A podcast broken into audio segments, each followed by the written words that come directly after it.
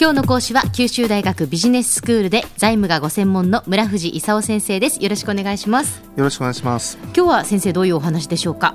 今日はね雇用の話をしようかと思うんですよはいでこの雇用って結構重要な問題でねええあんまり仕事しないで遊んでる人がたくさんいるというのは健全な話じゃないんでねもちろんですねあの、えーみんなその何かして働いててくれとうんいう話があるんですよはいでその働いてないのは一体誰かということを考えた場合にね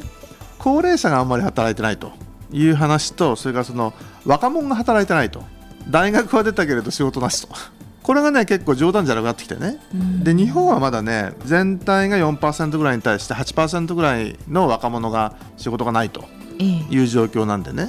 まだそう大したことはないんですけどもヨーロッパとか中東あたりになるとね2 3 0の若者が大学を卒業しても仕事なしとうんいうことになっててでスペインとかギリシャこの人たちはなんとね560%仕事がないとああいう大変なことになっててね若者のその失業率が2 560%ってこと2で人すにか1人以上大学出ても仕事なしとこれは厳しいですねそれでねあのいろんなことを EU に言われてもねうん俺たち仕事もないのにいろんなこと協力できるかとうん言って若者はデモをするわけですよ。ええまあ、気持ちが分かんないでもないですけどね。で高齢者の雇用はいこれはねあの今年の4月にね高年齢者雇用安定法ってのが改正されたんですよ。ええ年金財政がね立ち行かなくなったもんで、うん年金もらえる年齢を引き上げようとはいいうことになったんですよ。もともとその定年になったら年金がもらえるという何ももらえない期間はあんまりあの作らない想定でね走ってたんでねええじゃあ年金をもらえるあのタイミングを引き上げるんだったら年取ってもちょっと雇ってよって言ったらみんな雇わなきゃいかんとうんいうねその企業の方に雇用義務を作ったんですよはいそうするとねいろんなことが起きてきてね、えー企業としてはその今まで定年になってた人たちがねまだいて給料払わなきゃいかんと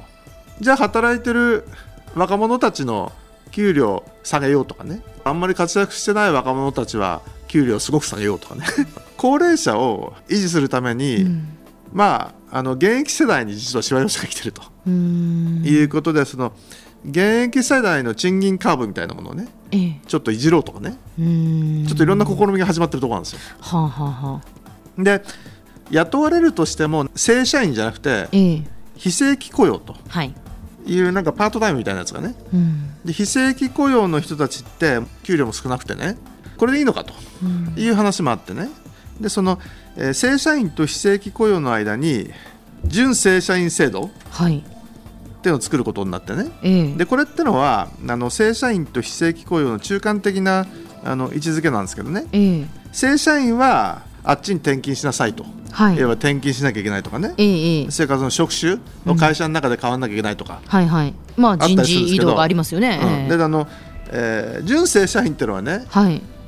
じゃああの私ずっと福岡でいたいんで福岡で働いてます東京になんて全然行きたくありませんとかねほうほそれありなんですようほでそういう意味そういう意味じゃゃそのいろんなニーズがあるんでねええ別に純正社員になりたいっていうんだったらいいんじゃないのとで例えば正社員で入ってんだけどうんちょっと子育てする間は5時で帰りたいと、うんうんじゃあ純正社員にその時だけなっとけばとかねはあそういうその正社員と非正規雇用の間にね、新しいあの職種だとか勤務地を限定したね、準正社員とええいうあのものを作ることに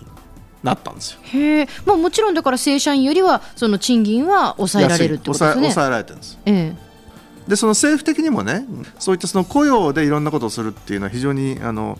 重要でね、ええで過去はあの雇用調整助成金っていうのがあってね、えはいあの仕事がちょっとないんで休職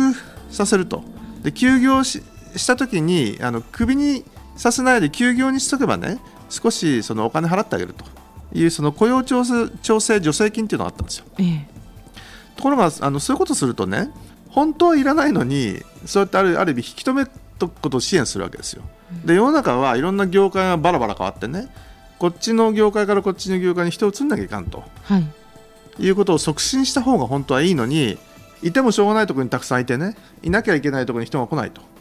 いうことになると業界がスムーズにあるべき方向に移転していかないということで政府としては転職を支援するための労働移動支援助成金と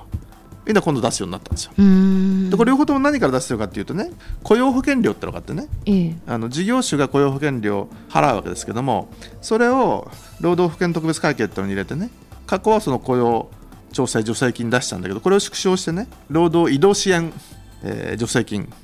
をこれから出していこうということにね政府としてもちょっと考え方が変わってきたとうーんいうことですね。で賃金水準もねはいじゃあインフレに2%ターゲットを目指すんだけどそのええいいインフレと悪いインフレがあると、うんで今のところなんかその LNG が上がったとかねあのガソリンが上がったとかね悪いインフレだといいインフレっていうのは従業員の給料が上がるということなんでねはいあの従業員がの給料が上がるように政府としては給料の値上げを促進しようという話があってねええで政府はね今年度から再来年度にかけての時限措置としてね企業が値上げ賃上げをした場合に税金で少したさ助けてあげるとはいいう制度を作ったんですよ、うん給与総額が5%以上増加して雇用者1人当たりの平均給与が、えー前年度を下回らない場合増加分の10%を税額控除できるというような制度を作ったんですよええええところが困ったことにね誰も5%なんか上げないとみんな1%弱ぐらいしか上げないっていう状況でね、うんこの制度作ったんだけど誰も適用しないんじゃないのとうーんいうことになってて今何してるかっていうと5%はハードル高いんでね23%だとかもうあの極端に言えばもう1%ぐらいまで下げればねあのみんな給料上げるんじゃないのということでちょっと制度変更を検討中とうーいんうのが現状ですね。では先生今日のまとめをお願いいたします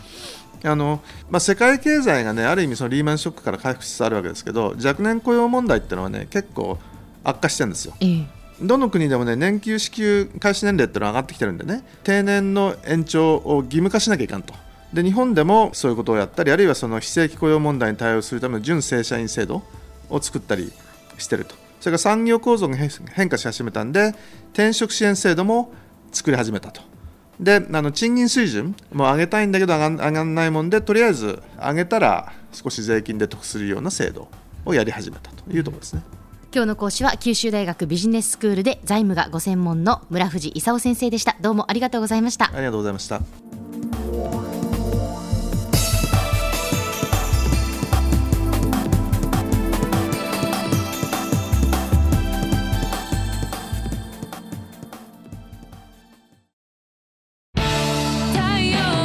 ビビックは九州で生まれ